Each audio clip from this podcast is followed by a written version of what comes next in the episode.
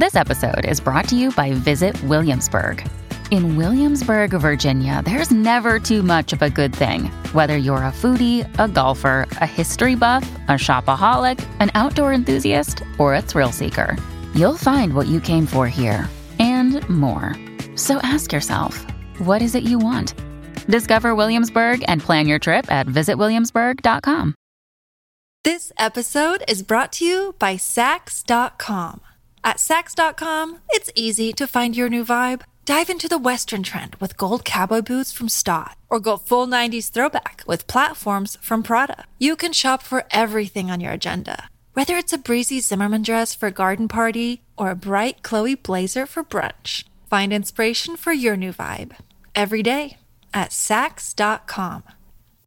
Hello, everybody. This is Marshall Poe. I'm the editor of the New Books Network. NBN listeners like to read books and buy them. So we thought we'd tell you that right now, our friends at Princeton University Press are having a remarkable site wide sale. You can get 50% off books, including ebooks and audiobooks, with the code 50, F I F T Y, at checkout until May 31. You can save some real money on Princeton University Press books. I encourage you to go there and check it out.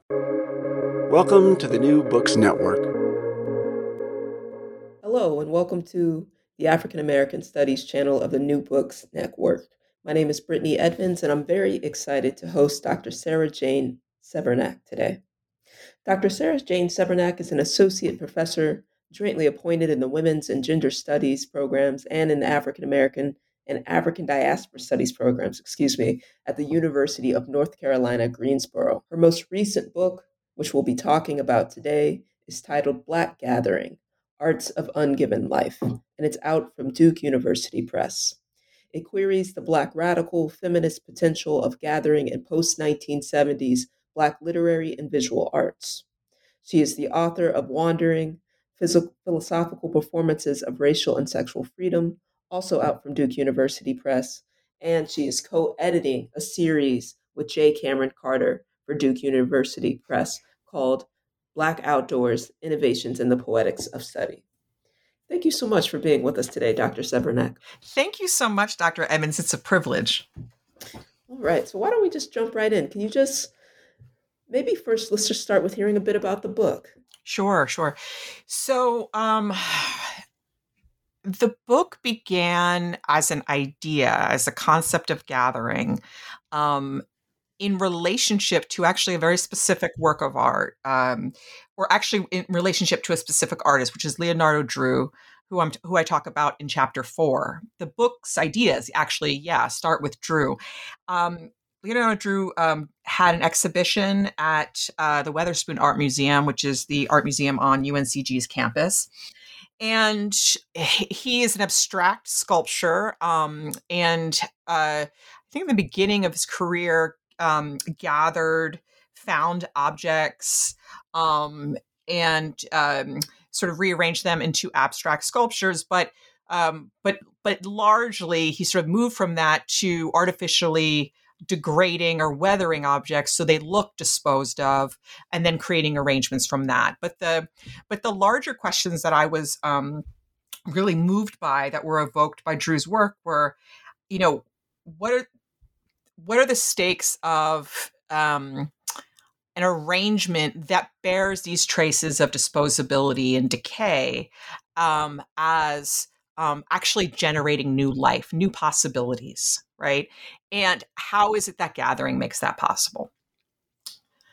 One of the other things I noticed with Drew's work is that he, and this is um, the curator of that exhibit, um, Claudia Schmuckli, also noted this, is that he uses materials that have historical resonance um, and and um, that bear the trace of um, uh, you know anti-black subjection. So in one of his pieces, which I talk about in the book, there's the use of rope, um, and um, in another piece. Um, uh, that I remember, but that I didn't actually uh, speak of um, in the book was that he arranged empty cotton bags um, and they were charred and they were sort of arranged into this sort of mountainous um, um, shape. And so one of the challenges I thought of his work was how do you how do you comport towards this arrangement as new possibility, right? As on the one hand,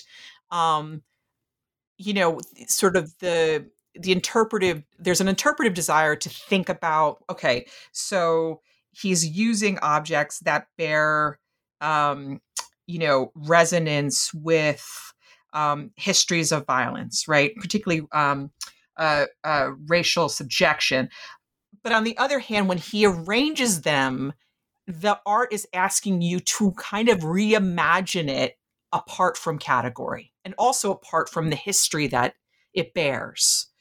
Um, and one of the questions that I sort of had, and this was in 2012, was thinking about is okay, so in what way, thinking about Drew as a Black artist who, for whom um, questions of race and class and disposability um, kind of animate his um, um, or drive some of his particular choices and where he um, rearranges, for example, um, thinking about his um, work in Brazil.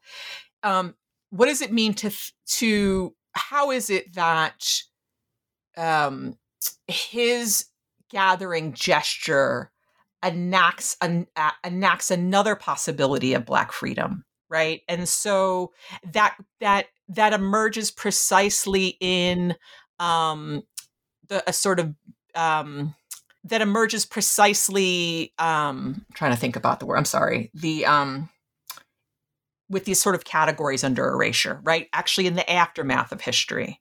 So the question is like you know what is it about his gatherings that um, engender something like a release, whether it be um, a release from subjection, um, a release from objecthood, etc. And so all of these questions really prompted me to think about gathering as another kind of question um, that I saw moving within um, uh, Black visual arts and as another sort of aesthetic strategy of freedom making. And it was, it's sort of akin to how I approach um, my intellectual practice anyway my first book was organized sort of around a key term wandering and so gathering felt like um it felt gathering felt like the second term to join wandering because they i was thinking about them at the same time yeah no that's so fascinating i love i love hearing that your practice your sort of scholarly practice grew out of deep engagement at first with just a single artist and then you started sort of elaborating questions across sort of visual arts practices and then into the literary world. And I hope that we can talk about some of those connections as we move forward. Um, but my first question is just thinking, just kind of wanting to sit um, with the singular artist for a second. And I'm curious, have you shared your work um, with this sculptor? Um, have you been able to, I don't know, um, think about his sort of material practice alongside your theoretical one and to think about the implications of that? one of the reasons I'm curious about this question is just because it seems to me that you move back and forth between those realms quite often in your work. Um, so I haven't. No, I mean he, um, you know, he's obviously granted permission for use of the images, um, and so and his and my writings are in his archive. Um, uh, so not with Drew in particular, but um, the poets that I wrote about. Um, uh, they all um, I've had direct communication with them, and you know, and and has shared writing at various stages to be like, I hope this is okay, and I hope this does justice um, to what you're doing, um, because that was important to me. That to know for the poets, well, you know, part of also um, uh, my practice too is I like to send emails to people who, you know, I'm like, if I'm a fan of your writing or if you're fearing your art, I'll, you know, send an email. And um, when I was getting close to finishing my writing, for example, on Nikki Wallschlaeger's poems, I contacted her sort of through Twitter and then we exchanged information. And so I have shared um, the writing with the poets actually most directly. And um, particularly Samiya Bashir, Gabrielle Ralambo Ruggerison, and Nikki Wallschlaeger, and sent them, you know, obviously books when the book came out, um, and really looking forward to them reading them. Um, and so, so yeah, I mean, and then um, you know, Gayl Jones um, I'm a huge fan of Gayl Jones. I mean, I dedicated the book to her and um, and went to her archive. But I also want to respect um, her privacy as well. Um, and uh, Clementine Hunter um, is unfortunately deceased, but I was um, have been in touch with her estate. So okay, no, that's great. Um, well, I guess you know before we dig into this a bit further, I wonder if you could tell us just a bit more about about Black gathering, about how you define the term, about how you distinguish it from other forms of Black collectivity, about whether or not there are different kinds of Black gathering, right? Because what you just described, you know, how you're interacting with with the artists who are in your book sounds to me like a form of gathering, right? And that seems to maybe be distinct from some of the forms that you describe in your book. So I wonder if you could just give us give us a picture of that concept and how it's working in your in your monograph.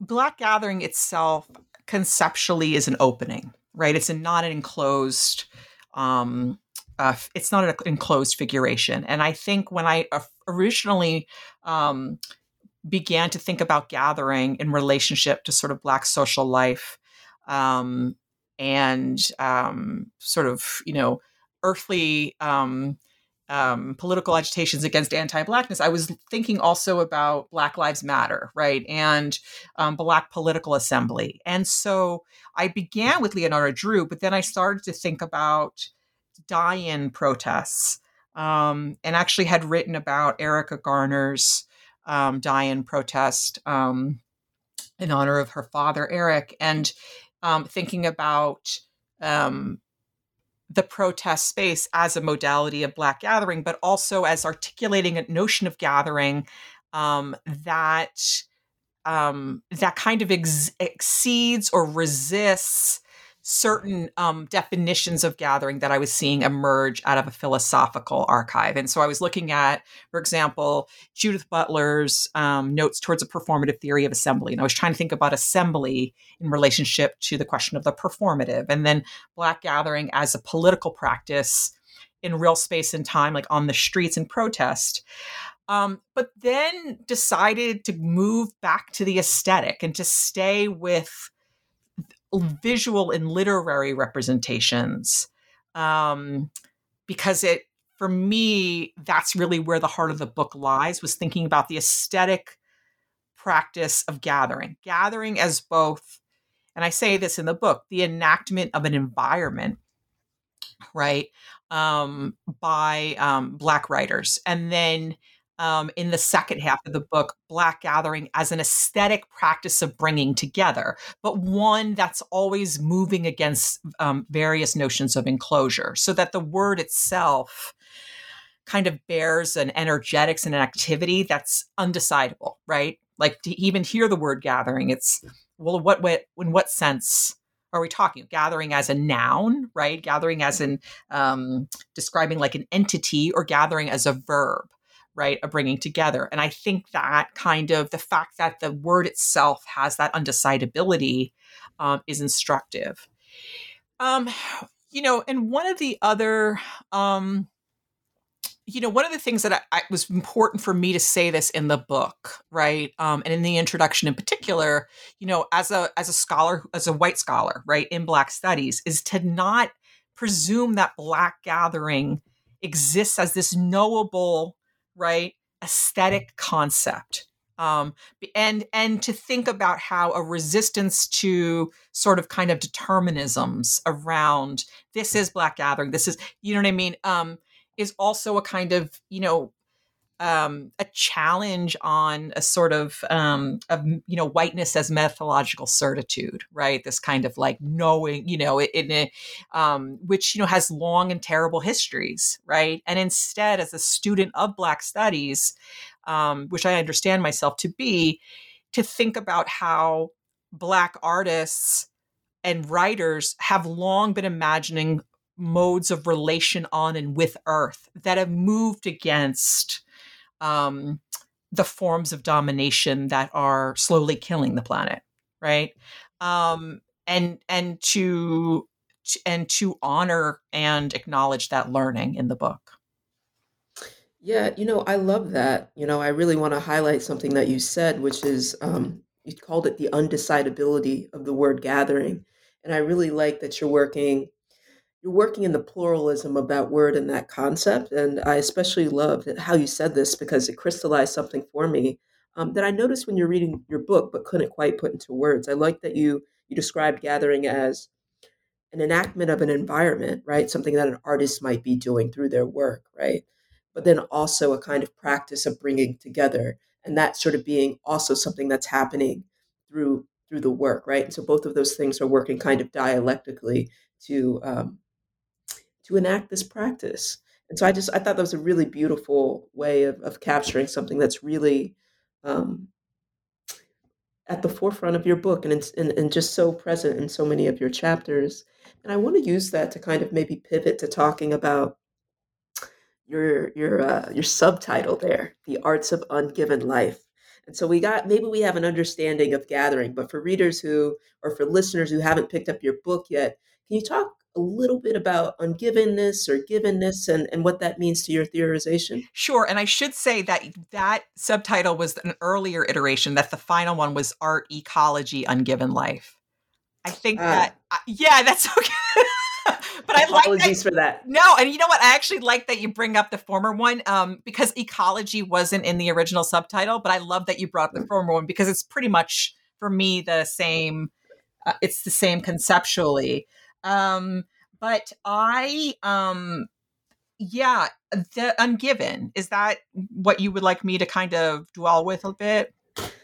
Yeah, I think I think givenness shows up. This idea of being given or ungiven shows up in each of your chapters, right? And it, it seems to me to be quite central to this idea you have about gathering and the sort of work it does. I mean, you say that it's a it's an aesthetic concept, but but it's mobilized often sort of far beyond the realm of the aesthetics. And so I wonder if if, if givenness is a is a key to that, or uh, I don't know. I was just I was very sort of struck by it. I hadn't heard that language before, and so I figured it might be good to talk about. Yeah, thank you for the question. It's great. I mean, you know, it comes out of it's a resistance to Locke, right? I mean, it's this idea of, you know, for Locke, right, the condition of possibility of his notion of you know, white democratic self possession, which was always mobilized by anti blackness and anti earthness, was the notion of the earth as given over. But for Locke, and that key question about his sort of, you know, instrumental role in the, um, you know, he's a colonizer. He was active in the at Carolina colony and um like writing the charter for the colony and so the given overness of black people is implicit right in um, the logic of the earth being given over. Those two sort of were interchangeable for Locke. And so one of the things that, you know, I learned in, you know, engaging and reading writers like Gayl Jones, for example, is there's an experimental, there's sort of an experimentalized um, engagement with beginning again, right? So if Locke said all the world began with the American, if all the world began with a notion of earth and flesh is given over, then what would another beginning look like that presumes the ungivability of either, right? That earth is not, neither earth nor people are given to anyone. Right. And so um, Jones um, in Corregidora, who, and that's not actually not a book that I um, uh, spend time with in the chapter on Jones, though I I, I do signal it in the intro. Um, does that work, right? Um, it kind of enacts that imagining. And, you know, I think too, like with the writers like, um, I mean, more, I mean, every Morrison, Toni Morrison, Nikki Wallschlaeger, Samiya Bashir, Gabriel. Well, and I can talk about what they each do with ungivenness, but you know, Morrison, um, Toni Morrison in particular, when she was writing about Beloved, talks about it as basically a house that it comes up and then is let and is you know um dissipates right? And so it's not a house that um stays around. It's not a house that um could be enclosed right? Or could work as a modality of enclosure. And you know and one of the things i noticed too in even rereading i mean i've read beloved so many times is that the book originally was um um, lent to baby Suggs. you know, and not actually given. It was a borrowed house. So it was already sort of like ungiven as a home. Um, and, you know, I think the way that Morrison engages with um, sort of the fleeting, the fleeting, right, in terms of relationality among mother and children, you know, that this was always like, it was, it was always precarious. It was always tenuous in time for a moment, right? Um, that um, nobody really had each other for a permanent. There was no, there was an impermanence, right? Um, that kind of characterized Beloved, both as an experiment in relationality, right? Um, with the child coming back to be with the mother and then to leave again, right? But also in an experiment with home, right? A way to um, live in a home that kind of refuses to be one in the way that home kind of gets associated with enclosure and protection and stability. I mean, the home was always kind of clamoring, you know, um, telling the world that it wasn't one, right? Or it was always more than one, or was more, you know, it was more than property. Um, and so, uh, and so what I was curious about was what ungiven opens up. And I also, you know, I was thinking about this a lot, Brittany, like even before our conversation, like, well, what is un like what is un? Like what does undo? And I wonder if un as a sort of um prefix or modifier of give suggests a priorness to giving, right? Like that there's that um that the beginnings that were, for example, sanctioned by you know the white enlightenment um, philosophies of locke and kant and others were actually like they were belated. They followed some other kind of beginning some other kind of relationality which we know to be true right? And that um uh you know fred moten i remember he was giving a talk and says that normativity is an after effect right? It always precedes the thing that it's responding to. And i think that home and i think enclosure and a Lockean beginning are also after effects, right? Of modes of relation and ways of being together that um, that weren't about um, ownership and they weren't about these kinds of transactional modalities of relation where one had another to use as one pleased, right? They're about other ways of being together that were non-extractive. No, that's really great. Um, so, so givenness or ungivenness is really trying to think about and position this idea of Black gathering sort of prior to these Enlightenment politics of, or excuse me, projects of colonization and dominion. No, I love that. Um, so, I want to ask a couple of more questions just about the structure of the book, and then we're going to dig into the meat of it. Uh, but I did want to say that, you know, while you were speaking, um, especially the beginning of your answer to this question about givenness, I thought about um, Toni Morrison's novel A Mercy, just because you eh, you know the the main character whose name I'm forgetting, but she gives right her daughter away to this to this white man. She entrusts her daughter to this white man, and I think use the language of that in order to try to secure for her a better life. And I was just, I don't know if you've if you've thought about that book in relationship to this to this question of of givenness or ungivenness. And it's it's definitely not right. In doing so, she is not sort of obviously contributing to a project of either colonization or dominion. She's resisting those projects. But it seemed like a very just sort of interesting book that might be in conversation with some of the ideas you're talking about. But anyway, oh, sorry. But oh no, no, no, it's okay. Actually, and I, and to be completely transparent, it's a book I need to still get to. A Mercy yeah. and Paradise are like up there for me as like books I have to get to, which I haven't yet. Wow. Yeah, and those would both be books I'd be, you know, incredibly interested to see what you had to say about them. You know, because Paradise is obviously about sort of four women who are outcasts, right? Sort of gathered in this abandoned home and making sort of renewed use of it in a way that is deeply challenging to a town that's in the throes of transformation, right? That is warring already within itself. Right, right, so right. Uh, yeah, fascinating. yeah. yeah. I think it'd be great for you. Yeah, no, I'm excited. It's a book I start and then I put down and I start again, and so I have to get back there. Yeah, yeah. Um, where I wanted to go is I wanted to hear a bit. So we had two things to do uh, before we get into your chapters. So I wanted to hear a bit about you know your book's relationship to to eco criticism because as you pointed out, you do have ecology in that in that subtitle there. Um, and then I wanted to hear about um, just the book's organization. It's organized into two parts, and I want to hear about what those two parts are doing. Sure.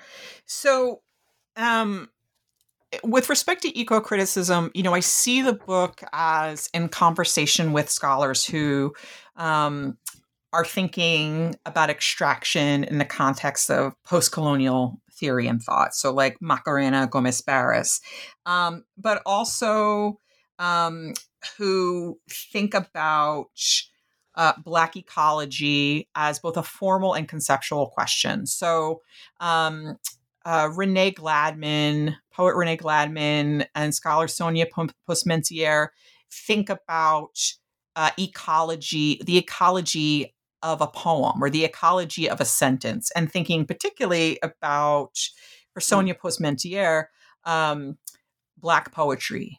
Um, and and the ecological possibility of Black poetry, right? As as as ways of of on the page imagining relation, right? Um, I think I see myself, well, I hope that my book um, is thought about in conversation with great books um, um, uh, like by Joshua Bennett, um, Camille Dungy, also the forthcoming work on Black feminist ecology by Chelsea Frazier. Um, and so Joshua Bennett's um, on being property once myself really is an amazing book um, about you know black literature the ecological um, sort of the the way black literary um, texts and black authors are thinking about the ecological as an important question for black studies and for black writers. So thinking about um, the ways in which um, you know, critically engaging the earth uh, moves towards a black liberatory praxis and black, black liberatory desire. And so his book, I think, is phenomenal. And he too thinks about black ecology in the context of literary analysis.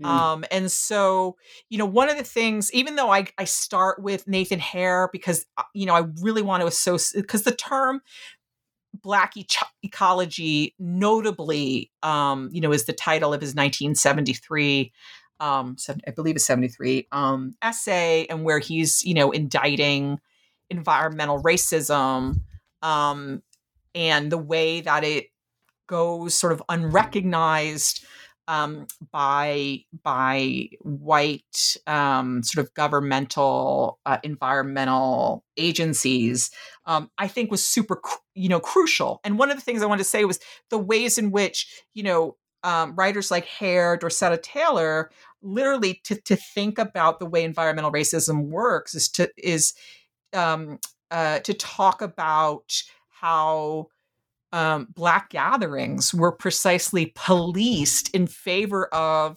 um, centering and sanctioning white people's right to gather, right? So black gatherings were always seen as sort of pollutant, as contaminating, as endangering, right, white purity, um, white people's rights to social spaces. And so I wanted to acknowledge that the kind of the root of that term and the way it travels, and also to say that um, you know where I see my book is kind of in conversation with you know Camille Dungy's Black Nature, with with um, you know indebted to um, writers who look at African American literary traditions as um, really centering eco criticism and ecological analysis, but that often fall outside of what figured for a long time as the eco critical, right? Um, and so, so you know, um, uh, Dianne Glave's work, um, Kimberly Ruffin's work, which looks does really fantastic eco-critical analysis of um, key texts in an African American literary tradition. I'm indebted to those works, right? And um, you know, and hope would be honored if my book was on a syllabus alongside those works. I think for me, um, a key term even though ecology is something that I'm kind of like putting pressure on and expanding and and talk about the ways that black writers themselves are actually expanding the notion of the ecological uh, beyond what might figure as physical nature right or the environmental right the outdoors. Um um i think that if if i had to say a sort of intervention or a contribution it's around gathering as an aesthetic device that puts pressure and maybe expands our notion of the ecological right?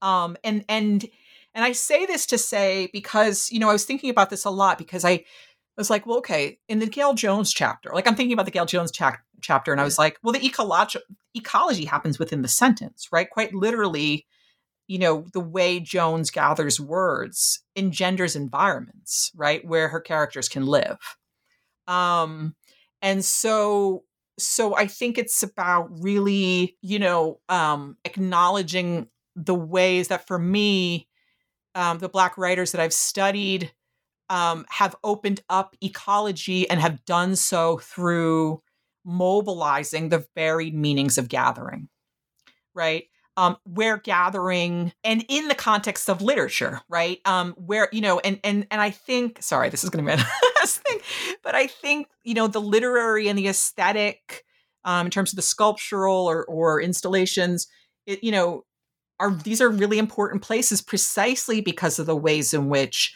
um, black public gatherings are so policed and so regulated and so under siege, and even now in that that regulation and that policing um, even heightened um, in the wake of the you know pandemic. This episode is brought to you by Saks.com. At Saks.com, it's easy to find your new vibe. Dive into the Western trend with gold cowboy boots from Staud, or go full 90s throwback with platforms from Prada. You can shop for everything on your agenda, whether it's a breezy Zimmermann dress for a garden party or a bright Chloe blazer for brunch. Find inspiration for your new vibe every day at Saks.com.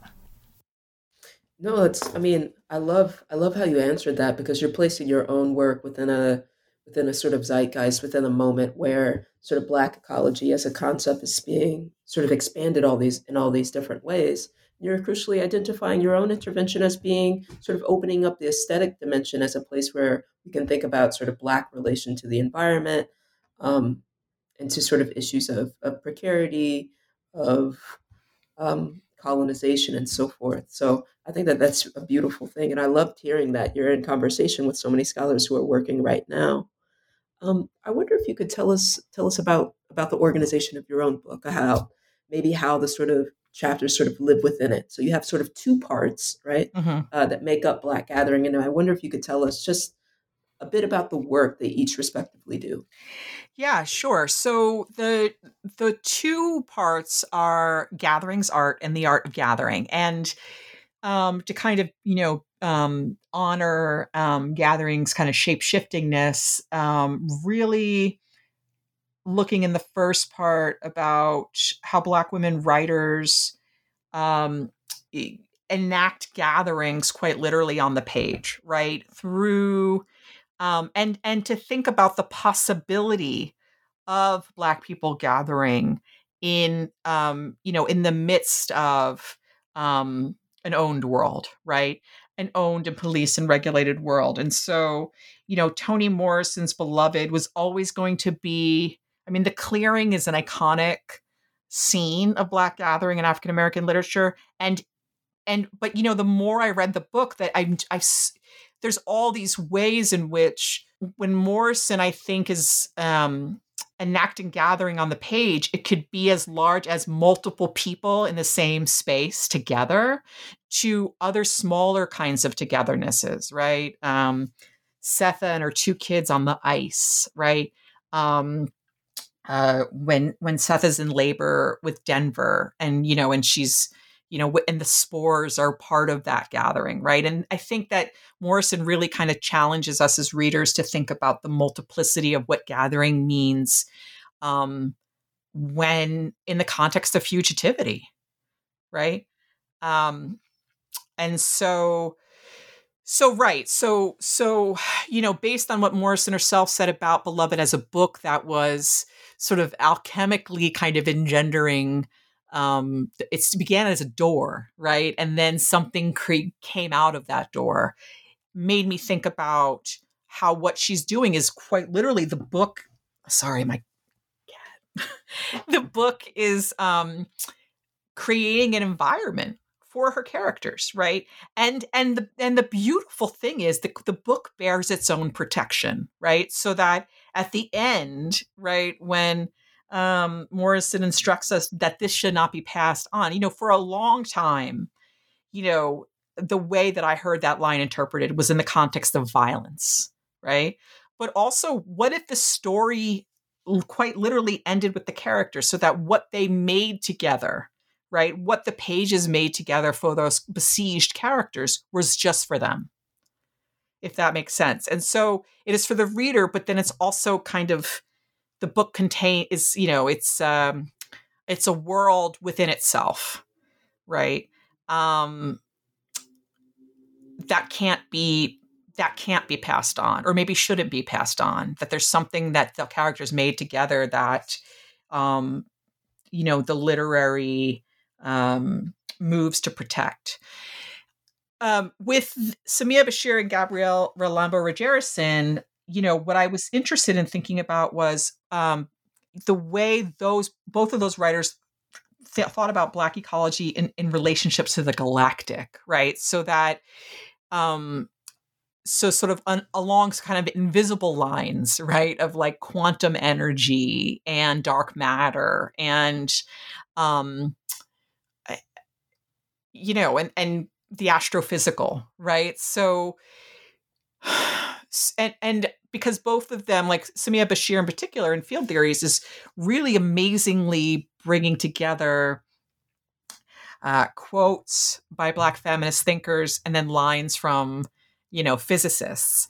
And um, in the poems that I look at, she's deploying physics principles to offer up a particular theory of gathering or a particular image or scene of gathering. Um, and so, yeah, and I think miraculously, one of the things that, that both of those writers in chapter two do is enact um, um, or expand the notion of the Black ecological beyond the earthly, right? Beyond what what tends to be figured as environment as we know it, right? Um, yeah what if the environment can't be detected right what like you know in what ways can the environment does the environment exceed one's capacity to sense it right but that doesn't mean that it's not there or not you know constitutive of one's understanding of relationality yeah no i mean all of that's great and i definitely want to dig more into um, what you had to say about morrison and, and that first chapter especially but i'm just i'm curious if, if if part one you know which is called gatherings are you know how that's maybe different from from part two. Folks are coming to your book, The Art of Gathering. Sort of what's being distinguished there. So I just want to talk about that for a bit, and then I do want to dig into what you've just said about these about the first two chapters that are contained within, sure. Within um, so, like you know, and my kind of mode tends to be survey, so that these are examples, right? Um, literary and artistic examples of aesthetic practices, right? And so, the second part, um, the art of gathering, is thinking about Leonardo Drew, you know, um, uh, with whom the project really sort of intellectually started, um, and alongside Gayl Jones, right? And what are they, you know, what are they share um, as um, aesthetic strat as formal strategies? Because they're very different as obviously as practitioners, but they're both abstractionists, and I actually think that Jones, I haven't seen. It Doesn't mean you know it's not, but Gayl Jones talking about talking about Gayl Jones as an abstractionist, as part of a history of Black abstraction, right? Um, and because I, I think that abstractional practices in Jones, um, oftentimes, um, uh, you know, I think there's a kind of an ableist, um, um, or even sort of heteronormative um, ways in which her literature gets critiqued or excluded as not offering positive representations or of um, you know not the way that she mobilizes voice is kind of putting pressure on straight and narrow kinds of respectable modalities of expressivity. And for Jones, it's less about what the words together say, but that the words themselves as objects, right? Um, in another conversation with some colleagues about the book, I said, you know, that's how Jones learns to write. She gathers because she, eh, you know, it actually comes out of a gathering. She said, you know, I, I learned to write through listening. So already Jones's modality of authorship is multiple, right? She's she's sitting with people and listening. So it's already a kind of multiple um, practice that comes out of a gathering. And I think what I really liked about putting Jones so so okay, so let me get back to the question. So Jones and Drew um my engagement was that with them is to think about how both artists gather, but not towards something, right? So gathering is an activity without enclosure. It's not teleological. There's not an end to it, right? It's about what bringing together now and and what bringing together enacts for different people um you know is ultimately the way right people experience the art but i was interested in the activity itself because i think the activity itself is very important for both artists, right?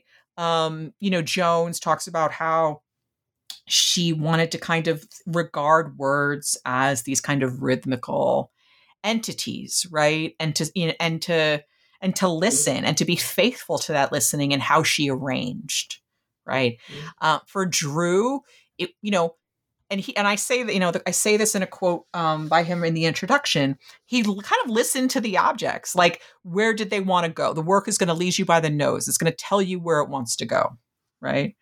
Um, and so so I you know I think I mean maybe in some ways it was an experiment in both you know a practice in terms of trying to look at these you know these two authors in this one section together and then these um, other set of authors in this other section together. But I think I really wanted to get at um, um, that duality of gathering as literary image, right? Um, and figuration, and gathering as an aesthetic practice that align lines up with abstractional practices.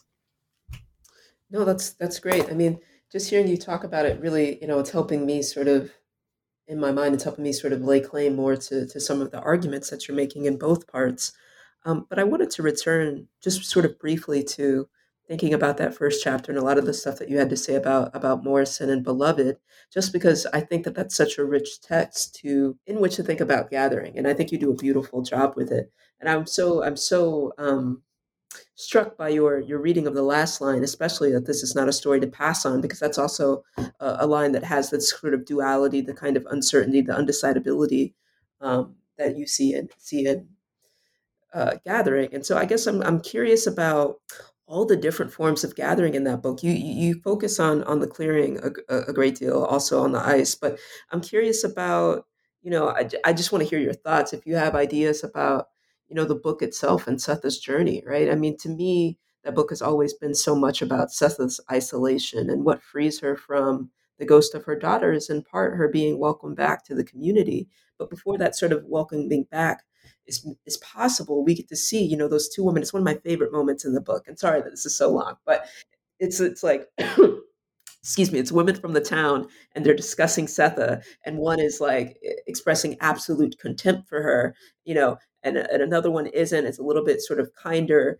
Uh, but, but the tenor of the conversation is not only about the sort of act that Sethe has committed, but the fact that she didn't even give the sort of townswomen a chance to understand it, right? Like that is her crime, that she turned their, her back on them out of pride you know, before she could even give them a chance to either accept or reject her. And that's how the contemptuous woman sort of frames her desire to not to not to not be in community with Sethe. And so I just that that ending scene where all the women come in front of the house and kind of exorcise the ghost, right? It's not a scene, and Morrison is is is very clear about highlighting this. This is not a scene where they've all suddenly like Sethe, but some other higher order calls them together And so I guess I'm just I'm curious what you make of that scene. I'm curious. I'm just maybe I'm just curious about all of that because it's something that I think about often uh, with that novel because it's just a favorite.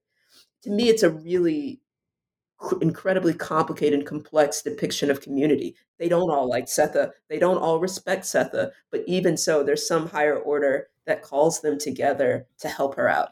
Yeah, I think that's really great. And I think there's a couple things that I've um, sort of you know when you you know you know the i always think of like the book is like you're learn kind of to demonstrate your learning but also you know that learning is ongoing right like it's it you know it continues the more you write and the where you are in the book and so when i ended with leonardo drew one of the things that leonardo drew and stephen best you know none like us um, kind of got me to thinking about this what does it mean to more gathering from community or from belonging, right? Because, you know, you're right. I mean, so much of, you know, that book and and and and beloved is at the end quite literally that the three women right were on the margins of community right? But it was some other kind of relation right? It was some other kind of togetherness that was on the outskirts of community and i think morrison is inter- you know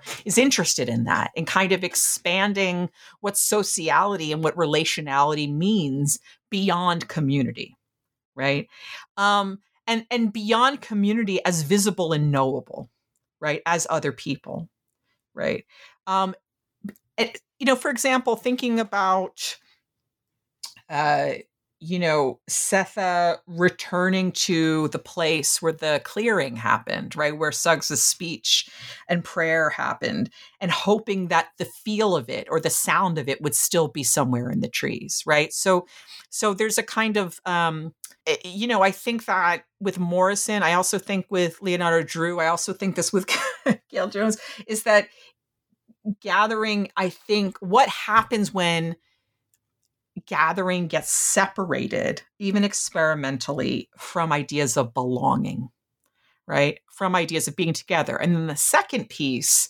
is that gathering seems to be the condition of possibility of release, right? So, quite literally, that the group of Black women gathering who arrive at the home release the spirit, right? Like they, like it was integral. Their gathering was integral for a release, right? Um, and you know, I think that that's been another part of learning from the book is that the, those have been that the, the gathering is not um, the condition of possibility of enclosure, right? I mean, that was that's the other beginning, the, the you know the beginning of um, you know of of you know that was marked by chattel slavery and and and, and genocide and of the enclosed world of the enclosed body right but then black literary and aesthetic practices thought about gatherings relationship right to release right because even in morrison's it like instructs us right that the people came together to let it go right and so so yeah i mean i think that on the one hand you're right i think that toni moore like in beloved she's on the out she's on the outs like she's on the outs um you know, even the home is like on the outskirts, right, of town. And so she's on the outside, but there's relation there, right? And so I think it's about kind of putting pressure on what gathering could be. And then I think in that way, there's a sort of critique of normative ideas of you know community right uh, or normative ideas of identity that are you know conditional for community inclusion right? What, you know, what would it mean to imagine a gathering that wasn't kind of predicated on somebody else's ideas of belonging, of who or what belongs? Mm-hmm. That's really fascinating. Well, I wonder, you know, so much of your reading of Beloved is is is um, organized around this sort of concept of the home, um, and how Toni Morrison is is is resisting that concept. And I wonder if if the work that you see Nikki Wallschlaeger doing is different than that work, um, if it's complementary, if it's if you think they're two sort of distinct projects that nevertheless sort of help you sort of bear conceptually on this on this idea of the home. I'm just curious if you could say yeah. a bit about that. Yeah, thank you. I mean, I think that thinking about Beloved and Houses, Nikki Wallschlaeger's um, collection Houses together, is um, was really helpful to consider the aesthetic practices of homemaking, where what I love about Wallschlaeger's book Houses is that each poem is a way of arranging homeness, right? Is a way of arranging. It's it's an arrangement. Like the house isn't visible from the outside, but mostly it's visible. I mean, it is. I mean, it's you know, this is the pink house, but the pink house becomes a house through the poet's detailing of how it's arranged. Where what's arranged are not just kind of like artifacts, you know, uh, you know, tchotchkes, but also moods and feelings and histories, and they all come together to create this particular home. But the important piece too is that as a poem, formally speaking, what you know is not the kind of like entity that is the house, but what what the, all of the interior, right? All the interior diversity that makes it. And so, you know, I think why I like um Wallschlaeger's work alongside Morrison's is that I think it also um, helped me reorient my relationship to sort of interpreting beloved less as um, Morrison's like eco literary practice, but the eco aesthetic practice, like quite literally how Morrison is arranging the home and arranging the environment or arranging words to create a feel of an environment right. I mean one of the things that's remarkable and this is only you know something that i only realized sort of after the fact when i was engaging with um, nikki wallschlaeger's poems is that the cover of houses i don't know if you've seen it is is bright red. I mean it's um and there's that you know really iconic scene in beloved of the kitchen. When paul d enters it was red like it was like a siren like it locked him where he stood and not that they're you know saying that you know Wallschlaeger's cover is like a, a direct referent, but the the it, you know what calls you to a room and why is it that a, you know what happens when a seemingly innocuous space of care right? Like the kitchen kind of iconic like where meals are you know made and and and also in the book in beloved it's the kitchens are you know a place where people are healed right? Um and actually where sethe runs um, uh, after killing her child, right? It's where she goes first um, to meet baby Suggs. And so, you know, the, but what happens when a kitchen is red, right? Is quite literally the co- color of blood. And, and it's, and that you feel it before you even walk in and the role of color there. And so I think that Morrison, like Wallschlaeger, are, are, are really brilliant at this, these kinds of um, thinking about space sensually, thinking about the color of a room, um, what's in the room, um, you know, and the tastes that are shared in a room, like all of these kind of aesthetic um, qualities of an experience of a room. Like even when Paul D goes to the second floor of, um, you know, of the home, he says that the the air was charmed and very thin and it's so for me it was it's it, like the quite literally the house has its own ecosystems and they're varied and each room feels differently based on how morrison arranges them. So i think in that way i see this beautiful overlap between i mean they're written in different times right? There's a 20 year difference but there's a beautiful overlap between um, works and there's also a really important attention to um, the practice, right, of how rearranging one's home, like Black women writers' rearrangements of home on the page, could quite literally create other environments that people might go seek, right, mm. um, which include the narrators themselves. Yeah, that's very, it's reminding me just because I always teach it in my intro to Black women writers course. What you just said is is of uh, Alice Walker's uh, our, our grandmother's gardens, you know, our mother's gardens, excuse me, in search of our mother's gardens. Oof. So everything you just said reminds me very much of that essay in terms of arrangement, in terms of everyday beauty, in terms of cultivation. Um, so no, that's great. Just because of time, I'm, I'm, I'm going to skip around. I feel like we've gotten a, I've gotten a chance to, to really dig into your book, but there's a couple of other questions that I'm just kind of selfishly curious about. and that's just the periodization, right? Like all of the all of the texts in your book are the texts or the artworks are, are post 1970s, and so I'm curious about about why you know about whether or not is is that when black gathering as a concept can be you know, sort of substantially observed enacted conceptualized? Or is that just you know a preoccupation of your own? I'm i'm just curious about that periodization right? Is there a reason why it's post kind of 1970s you know i think the writers that i love are coming out of that particular period. So there's um like I was I've been reading Gayl Jones for a long time and Gayl Jones, you know, um is in the first book. Um Toni Morrison is somebody I wanted to write about for a long time. Um and so no, I wouldn't say that like, you know, black gathering as aesthetic practice or strategy is like absolutely not not not at all reducible to the but you know but i do think that what i'm interested in um is that even though the book isn't um in direct conversation with um, histories of Black activism around environmental racism or environmental injustice. And it's not like, you know, for example, like a book like Toni Cade Bambara's The Salt Eaters, like there's, you know, there's, there's an evocation of environmental racism as a as a liter you know as a topic within the text right?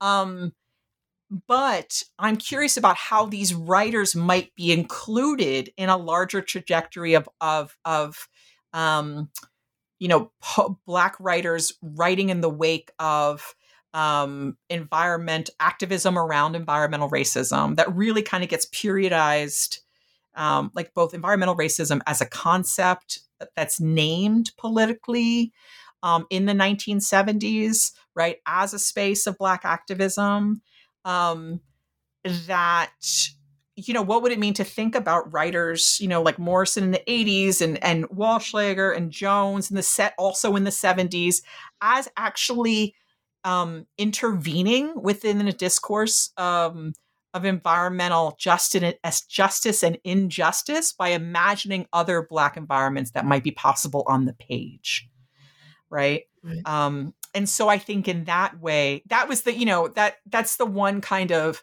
um, thought I had is like, well, it's post ninety seven, so what's happening in nineteen seventies? Okay, right? These writers, you know, th- this activism is happening, but what would it mean to think about even if environmental racism is not necessarily named in Beloved? It's also a book about environmental racism right mm-hmm. um, and she's engaged with the environment as racist right as you know um, you know um, as a place where um, life is under siege, right?